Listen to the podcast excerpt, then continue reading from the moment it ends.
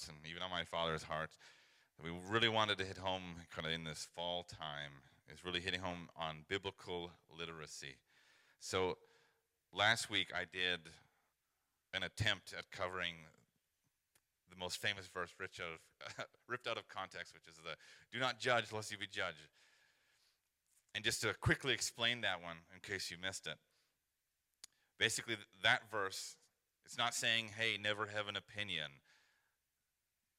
You know, never, never have any ideas about someone, about right, right and wrong. You know, never speak about morality in public. But instead, Jesus is trying to get at the heart of the issue. And he's saying that we need to make sure our hearts are right the way that we look at other people. We have to make sure we're not hypocritical. And we, make sure we, we need to make sure that we are looking beyond the surface and, and also that we're holding the proper standard, which is God's standard, not our own standard. And then it's ultimately the church's job to spur one, on, spur one another on to good works, to love our brothers and sisters, to help them even when they're, they've fallen into sin. And to the world, we're called to be the salt of the earth, which means that we're doing our best to prevent evil from running rampant. We're, we're doing our best to prevent the decay of the world. And we kind of landed on why is it that the enemy would try to make this peculiar strategy of trying to convince people that Christians should stay silent, never talk about sin, not engage in the public forum. And that's really just simply to depower us and to try to make us, you know, get out of the way because the devil does not want Christians that will stand up for what's right and will care about someone enough that they'll even love them back into a right relationship with God. So this morning I want to look at another very famous misinterpreted Bible verse. Uh, this one's actually a collection of verses, but um, for my title I just took one of them, the, more, the most famous of them. And again, it's ripped right out of context.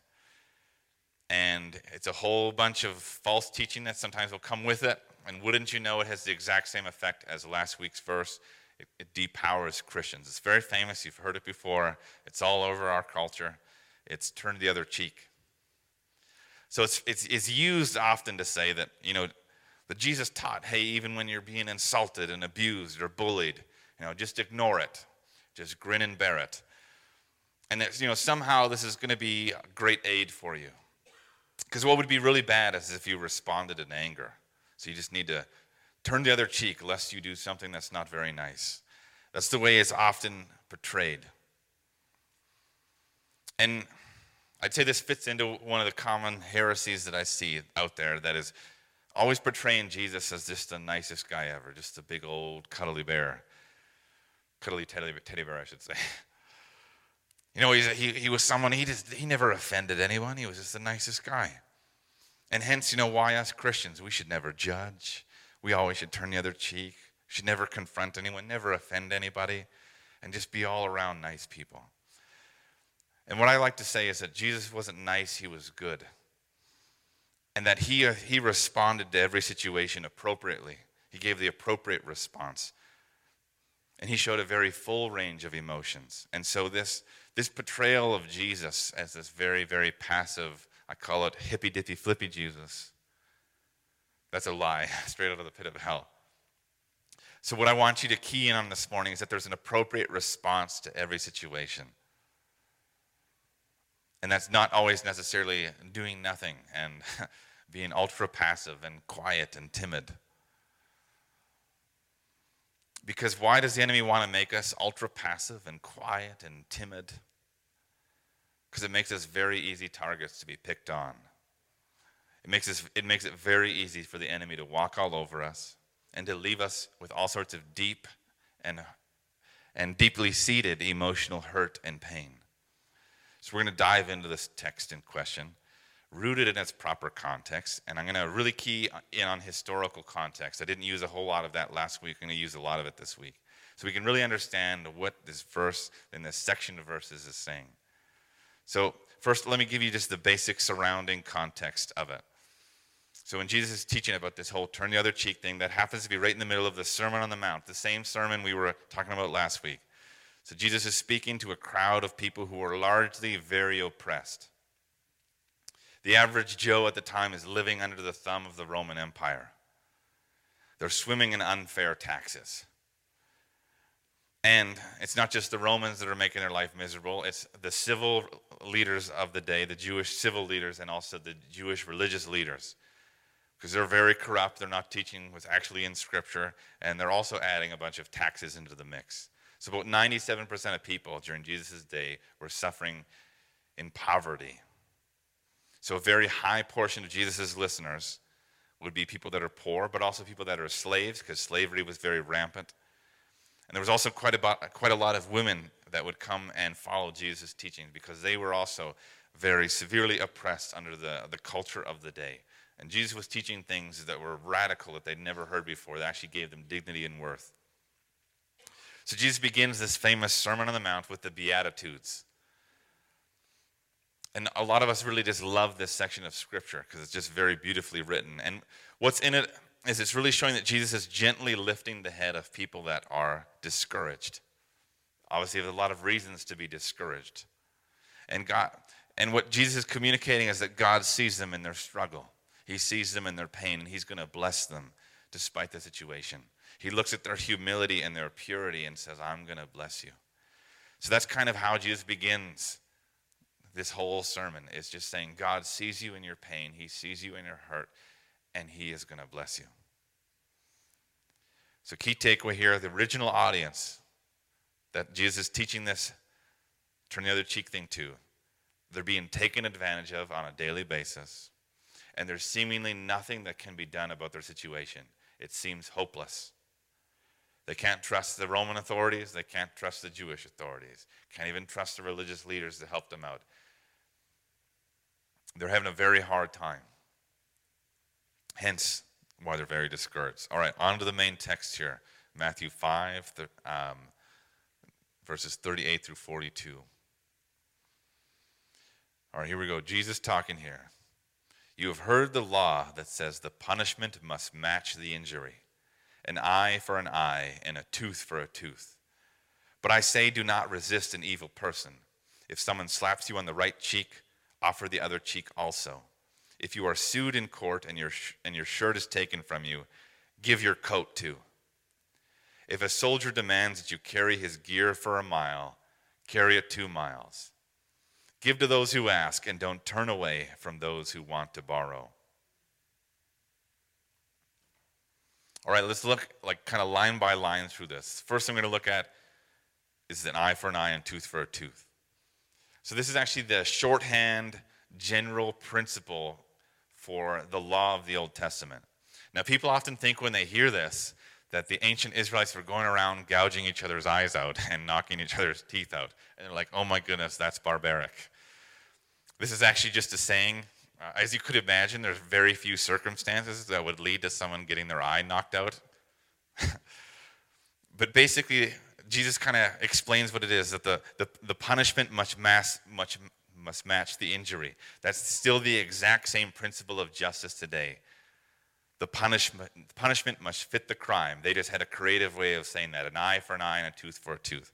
Why they would say that is because an eye would obviously be a very serious injury, uh, something very serious offense for something to happen and go wrong. A tooth, not nearly as much that big of a deal. So it's saying that whether it's a circumstance that's very serious or whether it's a circumstance that's not that serious, the punishment must fit the crime. Eye for an eye, tooth for tooth. The scales of justice need to be balanced. Again, that's just the general foundational principle of our justice system today. Where does it come from? The Old Testament.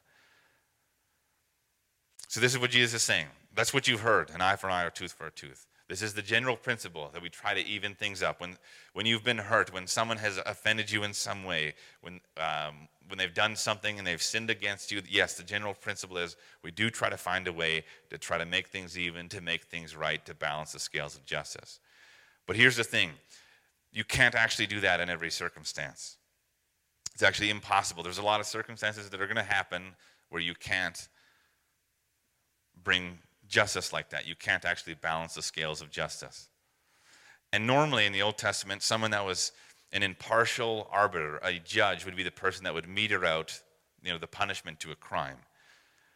And that's because, as you would know, if you, if, if, if you yourself had to figure out the punishment to someone that had hurt you, you're going to go overboard. You're upset, you're mad about it, you're very emotional about it, and so you're not actually going to seek to even things up. You're going to seek to hurt them worse than they hurt you. So, how they would do things in the Old Testament is a judge would kind of decide, okay, how do I make an eye for an eye, a tooth for a tooth? How do I even things up? How do I find a punishment that fits the crime? But, anyways, what's happening in this time is that Jews obviously couldn't they couldn't trust the judicial system at the time. They couldn't trust the Romans to bring justice. They couldn't trust their Jewish leaders to bring justice. They couldn't trust the religious leaders to do justice. So what were they doing? They're trying to take justice into their own hands. And then they would try to justify that by saying, hey, eye for an eye, tooth for a tooth. You know, I'm just trying to even things up. And of course, when you're taking that into your own hands, you're not even things up. You're making things worse. So Jesus is saying, don't try to bring justice to these in these situations that he's about to describe in the normative way, because it's not going to work. It's just not going to work. So, secondly, here we have do not resist an evil person. So, for this one, you actually have to go into the Greek and figure out what Greek words Jesus is specifically using here. And the Greek word for resist that's being used here actually means armed insurrection. So Jesus is saying in these situations, the answer is not an armed insurrection. Funnily enough, actually, of all the Roman Empire, the most famous place for armed insurrections, for trying to overthrow the Roman Empire, is this land of Judea that Jesus is living in. They were the only monotheistic place in all of the Roman Empire, the only place that believed in one God. Everywhere else was polytheistic. So they were the one place that really did not mesh at all with what the Romans were doing. And so it was very, very common to protest, to, to try to lead rebellions, uh, to try to overthrow the Romans. They did that constantly throughout Israel's history. So much so that after Jesus dies and is resurrected and goes to heaven, um, a few decades after that, there's more, you know, insurrections going on. So much so the Romans come in and they completely decimate the temple and they just raze Jerusalem. So at this point before Jesus, they had actually taken out quite a number of towns, completely razed them to the ground. That's what they would do whenever there was an armed in, insurrection of any kind, whenever there was a protest of any kind. Even if, even if it's just one guy, they say, We're going to take your whole village now. That's how the Romans ruled, by fear and just this authoritarian, um, very vicious, vicious rule. So Jesus is saying, Listen, this isn't going to work. This evil that's going on against you, an armed insurrection, that's not the answer and even just at smaller scale. So if you just think of a, someone that's in slavery, if they violently rebel against their master, yes, slavery is wrong. And so if they tried to violently rebel, you know what's going to happen? They're going to get a licking of a lifetime. They're probably going to get killed. Or if a wife was to stand up against her very domineering, abusive husband, what's going to happen? She's going to get beaten, beat worse. So Jesus is saying this isn't the answer to the problem. In, in these specific circumstances, violence is only going to beget greater violence. And you're going to see with these stories that we're going to go through here, these scenarios that Jesus is laying out, violence would actually be a pretty over the top reaction. I also want to make note here that Jesus is not saying here that there's never a time um, for violence. Um, there is specific circumstances, unfortunately, where things can come to that, but in these circumstances he's describing, not the case. All right, thirdly, let's get into turn the other cheek. So we're going to read this very carefully. He says, if someone slaps you on the right cheek. So, why is it that he has to detail what cheek exactly is being slapped? Well, here's the thing. So, right back at this time, everyone was pretty well right handed. And the left hand was seen as unclean. So, the right hand is what you would eat with, the left hand would basically be what you wipe with. Okay, let's not get into the gory details there. But that's actually a pretty common practice even today around the world. One hand is the one you keep clean, it's more sanitary. The other one is the hand you get dirty. Personally, I just like to wash them both. also, it says, okay, the right cheek, being slapped in the right cheek. So, at this time, backhand slaps were very common.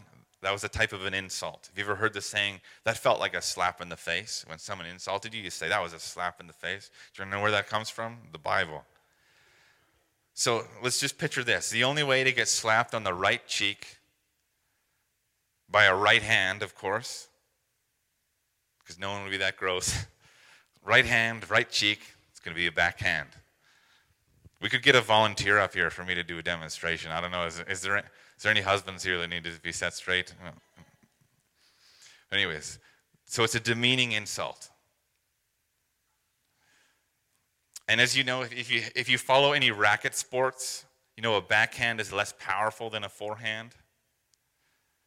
So it's just kind of like a, it's just an insult. It's like, get in line, you peasant. That's what the Romans would do to the Jews. They'd smack them on, on back of the right hand on their right cheek. Very common. Slaves by their masters. That's how their masters, the masters would keep the slaves in line, backhanded them on the right cheek with the right hand. Even husbands would do this to their, their, their wives, backhand them. Again, women were treated absolutely terribly at this time. And backhanding somebody was all about shaming and, and degrading them, less about hurt, physically hurting them. Because if you wanted to physically hurt someone, you'd, you wouldn't slap, you would use your fists. I'm not giving you any um, ideas here, hopefully, of how to hurt somebody. but slapping someone with your backhand at that time, it was all about demeaning them and degrading them and trying to make them feel lesser than and trying to put them in their place as an inferior. If you were to slap someone with your forehand the regular way, oddly enough, this is a weird cultural thing. That was only something you would do if someone was your equal and you wanted to insult an equal. But if you wanted to demean somebody and to declare that they were inferior to you, use your backhand. We have a lot of weird cultural things today. They had a lot of weird cultural things. I'd have a hard time explaining TikTok dances to you know the people of Jesus' day, but that's a thing today, evidently. Back in then, slapping people in these ways was a thing. But anyways, so when Jesus is saying to offer your other cheek after somebody backhands you, after somebody backhands you and hits your right cheek, so you'd be turning your head, actually to the left side. What you're doing is you're showing your, you're showing your oppressor that I'm not inferior. In fact, I'm equal. You're defiantly showing your oppressor I'm not going to be ruled by dehuman, dehumanization. I'm not going to be ruled by fear. I'm not going to be ruled by humiliation. I'm not, I'm not a secondary human in any way. They're not goading them into hitting them a second time because the superior wouldn't want to proclaim that this is, in fact, my equal. I'm not going to treat them like an equal. So I'm not going to hit them again.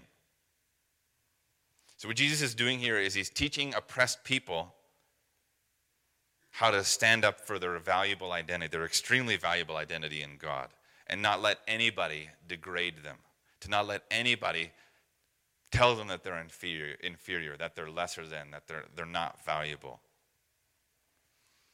And as, as you would imagine, if you would do this, and someone is trying to degrade you, someone is trying to humiliate you, someone's trying to put you down, and instead you just raise, kind of raise yourself up in defiance and show that that's not going to work, that would leave the oppressor stunned, realizing that their attempt to shame you and degrade you doesn't work. They'd realize they don't even possess the ability to rule you by fear and shame. This is basically showing a bully that you won't be picked on. Doesn't mean you have to break the bully's nose, but it's showing that, listen, I'm, I'm not going to be dominated by you. You can't instill fear and shame into me. It's this type of defiance, actually. And it's, it's showing that this situation that I'm in is not going to have power over me because I know who I am. And it's asserting your own dignity and asserting that you're valuable of respect and that you deserve to be treated as an equal. So that's actually a pretty powerful statement that is being made. Again, normally it's uh, the way the culture likes to describe it. It's often people that don't at all read scripture that will say, turn the other cheek, and they'll talk about it as if it's, oh yeah, you know, just, just be super nice, just, just take the insult, um, take the abuse. It's not at all what Jesus is saying. It's actually asserting your own dignity and respect and putting an end to the abuse. Here's the next one give your coat too. So Jesus is talking about in Matthew 5:40 all about being sued in court and that people are taking your shirt and Jesus says actually just give them your coat too. So if you ever colored a lot of Bible coloring stuff growing up, they'd have kind of an undergarment and an outer garment. So Jesus is saying people will sue you for your undergarment and just give them your outer garment too. So, back in Jesus' day, back in this time, being sued was very, very common because these poor people faced significant debt. Again, like 90, 97% of people were struggling with poverty. So, their, their creditors would be coming to them looking to take it, you know, to take some collateral. And there was these sharks in the water, these loan sharks that realized people are in deep, deep trouble. They're in deep financial trouble, and they take advantage of the situation, offer loans they know they, they couldn't get back, and the only thing people could often, when they got to the bottom rung, the last thing people could offer as collateral was literally the clothes on their own back. If you'll notice when you read scripture and read through the Gospels, Jesus references lots of different parables of debts and debtors. Again, because it's a huge problem people could relate to at the time. Very debt heavy culture. Direct result of very, very high taxation by the Romans and made worse by the fact that the Jewish leaders they're also trying to get rich after they're being taxed by the Romans, so they're going to tax their own people a bunch too. So there's this extreme taxation going on, all sorts of um, corrupt leaders. So the rich are trying to take advantage of the poor. And th- this, is, this, is what it's got, this is what it's got to. The people are so poor that the only thing that they own is the clothes on their own back. And, and these, these sharks, these people that are trying to take advantage of the situation that had, you know, pretended to be a nice guy and gave them a loan, but then they're coming back to collect. They're even going after people's clothes, the last thing they own, the clothes on their back. So why is Jesus saying if someone's coming for the last thing you own, they're, they're coming for your, your undercoat, basically, to give them your overcoat too? Well, here's the thing if the Jewish person that was poor and was being taken advantage of took their creditor to court about the situation and said, hey, like, this is all I have. Again, it's a very corrupt system. Even in today's society, they would be like, well, you signed the deal. Uh, and they would side, you know, with the, the creditor. So these peasants, they're not going to win any sort of court case. They're not going to get any justice. But they can make a statement about the injustice of the entire situation. Here's another funny cultural thing about Jewish culture here. So, nakedness is a very, very big taboo. It's actually more shameful to see somebody naked and do nothing for that person than to be naked yourself. So, if somebody came to collect and they came to you and says, I'm here to take your undergarment, and you said, Here, take my overcoat too, and you were left there standing stark naked, it would actually be a stunning protest of the system. It would actually leave the creditor humiliated because it would certainly draw all sorts of attention to what's going on. And it would show everyone that this person here is money hungry and they're coming after the clothes on my back, the last things that I own. This person's taking advantage of a fellow Jew. And so this protest would actually be unmasking the cruelty of the situation. It's unmasking what's masquerading as justice. The creditor thinks that they are just in what they are doing. But this protest of saying, hey, take, my, take it all, take my overcoat too, is actually showing them this isn't justice, this isn't right. What you're doing is wrong. So, funnily enough, here, this protest of nakedness actually would make the money collectors stand there, quote unquote, naked and exposed for all to see. It turns the tables on them. So it gives the person that has no power actually have power in that situation. Quite expertly, mind you. Quite expertly. Jesus is a genius. But, anyways, let's go to the next one here. Go the second mile. This is actually very common when you hear today. Uh, just in modern cultural parlance, it comes out, hey, go the second mile.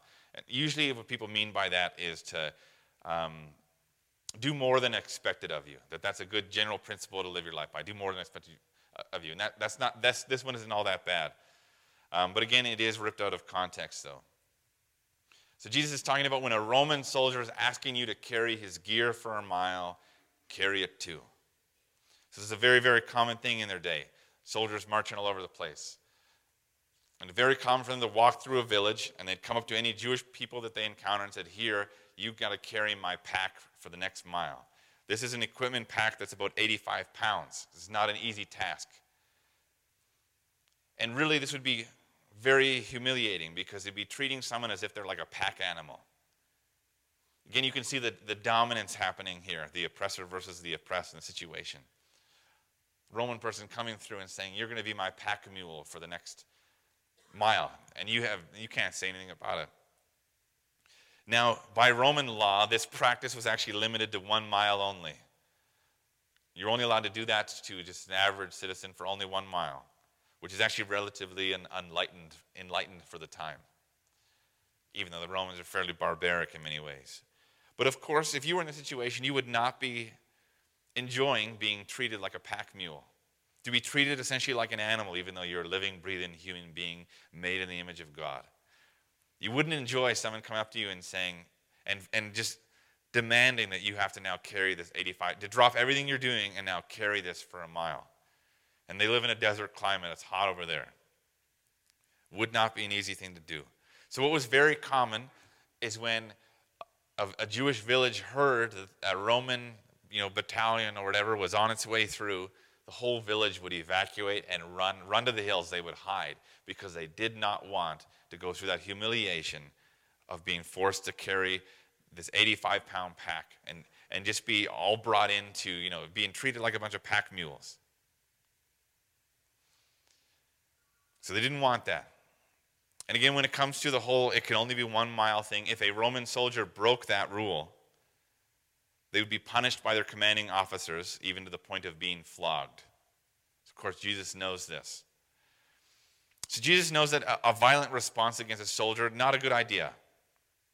If a Jewish person tries to fight back against them violently for trying to make them carry the pack, you're not going to do that when there's a whole army of Roman soldiers standing there.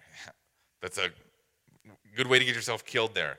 And again, it wouldn't just be you they would punish, they would take out your entire village. That's how severe they are. So Jesus is saying, yeah, this isn't going to work. The violent insurrection, not going to work in this situation. But again, just with all the other ones, he's, just, he's showing these peasants, these oppressed people, how you can assert your dignity as a human being and gain control of the situation. So imagine, imagine this scenario. Roman soldier comes up to a Jew and says, carry my pack for the next mile, this 85 pound pack. Put it on and puts it on you. But then the peasant carries it, carries it for a mile and then says, Hey, let me carry it another. I'll do it. Yeah, no problem. I'll do it. No problem. The soldier would be put in quite the awkward position because they were like, What's going on here? Is this, is this peasant trying to say that they're stronger than I am? Are they being really nice? Or are they trying to create trouble for me? And they, they would actually be begging the Jewish person to give me back my pack, give me back my pack. I don't want to get in trouble with my, my, my, commanding officers. I don't want to get flogged. Please give me back my pack. The Jewish person, no, no, it's fine. It's totally fine. Let me carry this another mile. They'd be like, please don't. I can't. You can't do that. And it completely upends the situation. I can imagine Jesus himself doing this because he'd be, he's just funny like that. So the soldier initially would come in a situation thinking they're going to dominate, they're going to bring fear, they have this sense of superiority. But then the, the response that Jesus is teaching is to completely flip that around. And then the soldier would be left feeling this confusion and even a panic. So again, the whole situation is turned right around.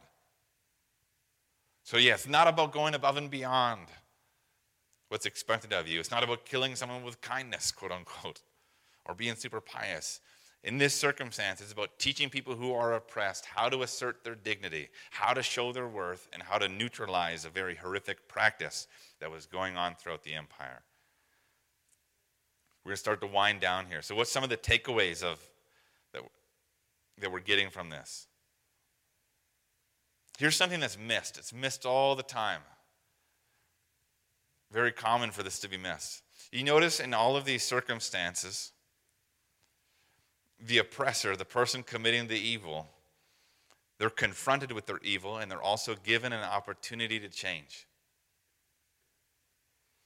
See, Jesus came not just for the people that are oppressed, for the lower classes, for the peasants, he came also for those in power. He came for the powerful and the poor. He came for the oppressed and the oppressor. See, this is biblical justice. God wants every single one of us he wants to rectify all these situations and wants to win everybody to Him. So, in all of these circumstances, turning the other cheek, giving your coat, offering to carry the gear another mile, They're all examples of confrontational love. We were kind of talking about that last week because love actually confronts. Love does not allow evil to continue unchecked. Love brings people to a place of repentance. Notice in all of these circumstances how that would give an opportunity for the Holy Spirit to come in and begin to convict the person of what they were doing.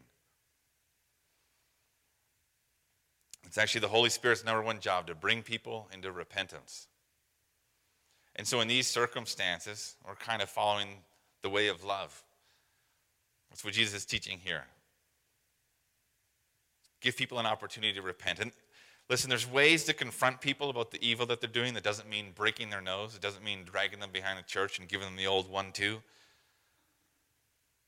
There is ways of confronting people and doing it in a, in a way that actually allows for repentance to happen, that allows for an apology to be made. But pretty well, any, any confrontation, yeah, it is going to be kind of jarring. Sometimes it'll even be a little bit embarrassing. And sometimes showing someone that they're not treating you right doesn't make them feel all warm and fuzzy inside. However, it is a necessary confrontation for their good. And it is possible to do things in ways that limit damage, that limit causing offense. And again, Jesus was saying there's extreme ways of reacting to the situations, and they're not going to work. So he, he, he taught kind of neutralizing the evil of the oppressor without actually destroying the oppressor. And again, there is, for these circumstances, there is obviously very extreme ones that are out there too. But, anyways, if you notice in any of these situations, if the Jewish person would have just responded by letting loose an uh, like absolute tirade of, of words, of mean words even. They said, You're a terrible human being. How could you be doing this to me? How could you be treating me as if you, if you had that kind of response to things? Well, there's, there's going to be no repentance or reconciliation in, in those moments. But Jesus was showing a way that you can stand up for your dignity, you can stand up for your worth, and still leave the door open for repentance. Uh, today, there's, there's been quite a lot of movements about social justice, and what I would say time and time again is biblical justice is radically different than social justice because Jesus is so radical that he wants to see everybody saved those in power and those being oppressed. Jesus' is teaching is that we even love our enemies. You won't see the world preach that. Just as much as Jesus wants to see these peasants, these Jewish peasants that are having a hard time, set free of their sin, he also wants to see those Romans. He wants to see the slave owners. He wants to see these domineering husbands. He wants to see them set free from their sin too. Interestingly enough, the early followers of Jesus really took this teaching to heart. And these Christians did not lead these armed insurrections. They were under the, under the thumb of Romans for a, a, multiple hundreds of years after this, even to the point that they were being hunted and killed, strung up in the streets, and, and basically used as street lights. They were burned at nighttime. They were thrown into you know, the gladiator pits. The oppression didn't cease for, for a very, very long time. But instead, as they continually stood up for their own dignity, their own humanity, and they began to preach the gospel of Jesus Christ, it led a social revolution in the Roman Empire that led to basically millions of people becoming Christians. People that were absolutely powerless, outgunned and outmatched according to the world standards, led a revolution that changed the world. Didn't need a single sword to do it. So it can be done. It can be done. We can stand up for what's right. We can stand up for our own dignity, our own humanity. We can stand up for our own worth. And we can do it in a way that leads people to Jesus. Whether they are the people committing the sins against us or whether they're people like us, maybe, that are struggling in some ways. But again, it can be done. Takeaway number two kind of the bigger one here. Kind of the general principle that I see throughout all of these scriptures is what I would term a holy tenacity. So Jesus is teaching these people not to let their external reality dictate their internal one. He's teaching them just because this is the situation that is going on, just because you are being treated that you're less than human, that you are inferior, it doesn't mean that you actually are. You don't have to believe it. You don't have to actually take all of that in and let it affect you internally. You need to know who you are. So he is teaching people how to liberate themselves from the, uh, having a mindset of inferiors, having a mindset of slaves, having a mindset of victims, or having a mindset of being a peasant. And he's teaching people to see, see themselves through the perspective of heaven. Through the eyes of heaven, it doesn't matter if you're rich or poor, male or female. You're a child of God and you are absolutely beloved. And you have a worth that can never be taken from you. With God, you're always someone special. You're always someone that has the utmost value and worth. And this view of yourself that comes from that comes from heaven, that comes from God Himself, that should dominate your thinking, not your standard that you live in according to what the world says. Not your socioeconomic level, not your popularity level in school, not your IQ. No, what does God say about you? That is your value. That is your worth. That is who you are. And when you know who you are, you can see all sorts of situations radically differently. See, we're not to be made into the likeness of our situation, but rather to be made into the image of Jesus. Too many times we allow ourselves to be made into the image of our situation. We allow our situations to dominate our thought life, to dominate who, you know, how we think of ourselves and even how we think of others. And what Jesus is teaching here is you don't do that. And we're being made in the image of Jesus. We see ourselves through heaven's eyes. We're being made in the image of Jesus, who, by the way, is a conquering king. So we want to live as if he's in charge. We want to live as if anything is possible. And Jesus wants us to live to break the demonic cycles of humiliation, shame, and injustice. We're not in this world to let evil run, run over, to run over us. No, we stand boldly in the face of oppression and we proclaim that the goodness of God is all over our lives.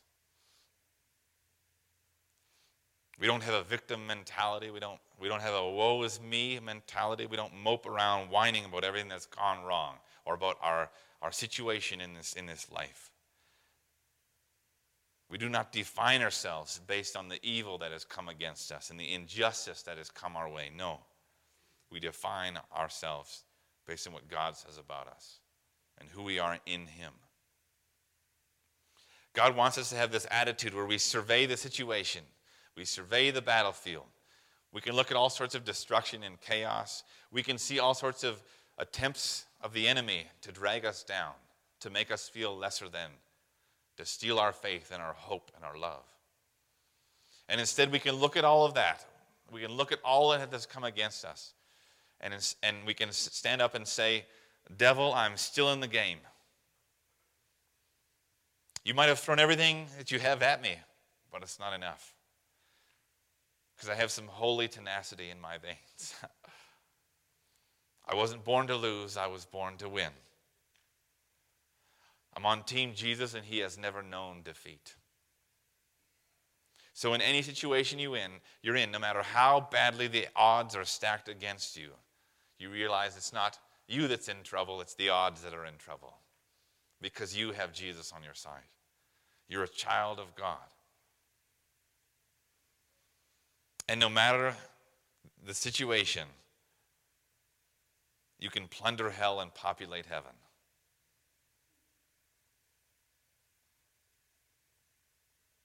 So, no matter the situation, what Jesus is teaching here is you need to know your worth. You need to know your God given value. And that will radically alter how you see the situation.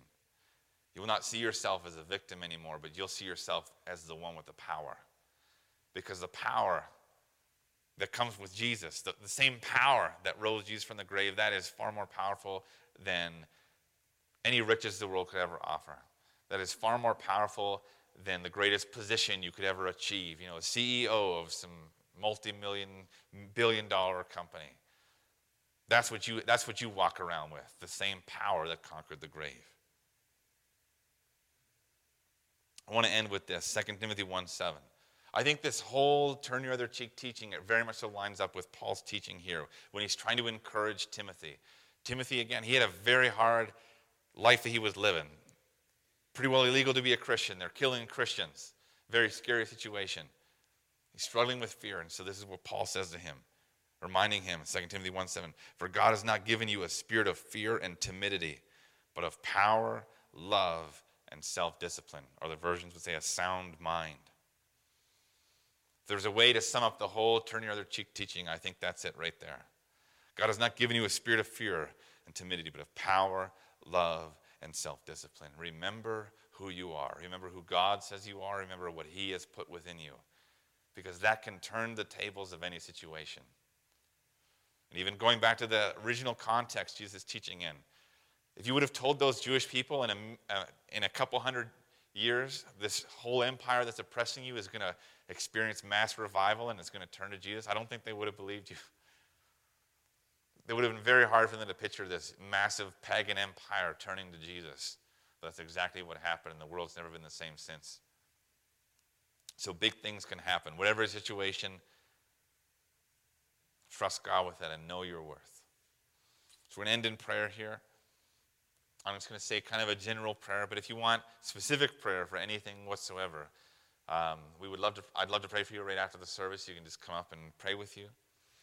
But uh, we'll just seal this, this service in kind of just a general prayer here. So if you can just bow your heads. Lord Jesus, we thank you for your word. And we thank you that it just speaks to our soul. That it can cut through all sorts of chaos and confusion and bring clarity. So, God, as we think of this selection of verses that's often confusing to many people, we thank you, God, for this, this clarity that can come just by spending some time studying it. And God, I pray that this is just going to find a resting place in everybody's soul. And they're going to remember that the big takeaway from all of this is remember my worth. Remember the dignity that I walk in as a child of God, a beloved child of God. May everyone remember to see themselves through heaven's eyes. And God, I don't know all the situations that people are in, but I know that there's probably some situations that are pretty tough, that aren't looking so good. There's maybe situations where people are even feeling powerless. That it looks like things aren't going to change. They're just going to get worse, and there's nothing that could be done. So, God, I pray for people in those positions they're even going to have that holy tenacity rise up within them. This belief that you can do anything that the impossible is possible with God.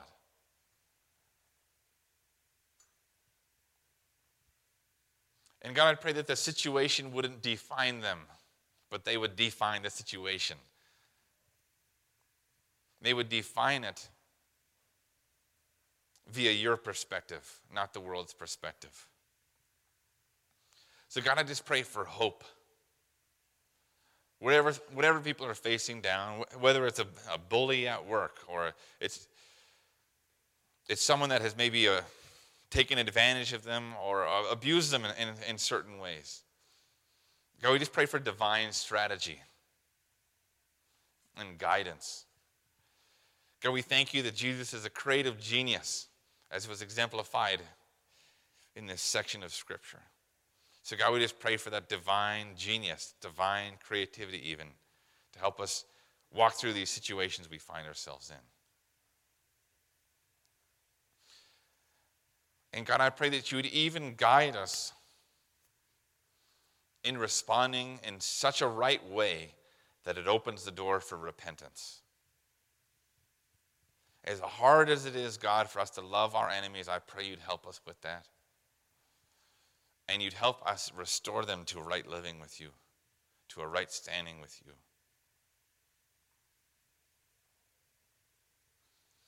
Because, God, it is your hope, it is your dream, it is your plan to see every tribe, every tongue, every nation. You want to see everybody come and be reconciled to you. And God, would you just use us as your instruments? And God, I pray we'd even be surprised at the people that would show up here in church. The people that would come and, and, and lay it all down and repent and turn for their wicked ways and then go all after you, full steam ahead. So God, I pray you'd even just speak to those people here that are they're in those kind of circumstances that are having a really hard time even loving their enemies. If they're having this feeling of really wanting to take justice into their own hands, I pray, God, that you would just kind of let the air out of that hot balloon right there. You take some of that pain and that tension away and even replace it with a supernatural love that surpasses understanding. So, God, I pray you're going to seal this, this teaching today. And I pray, your God, you're even going to speak beyond this morning and continue to speak to people's souls and guide and direct them. In your name we pray. Amen.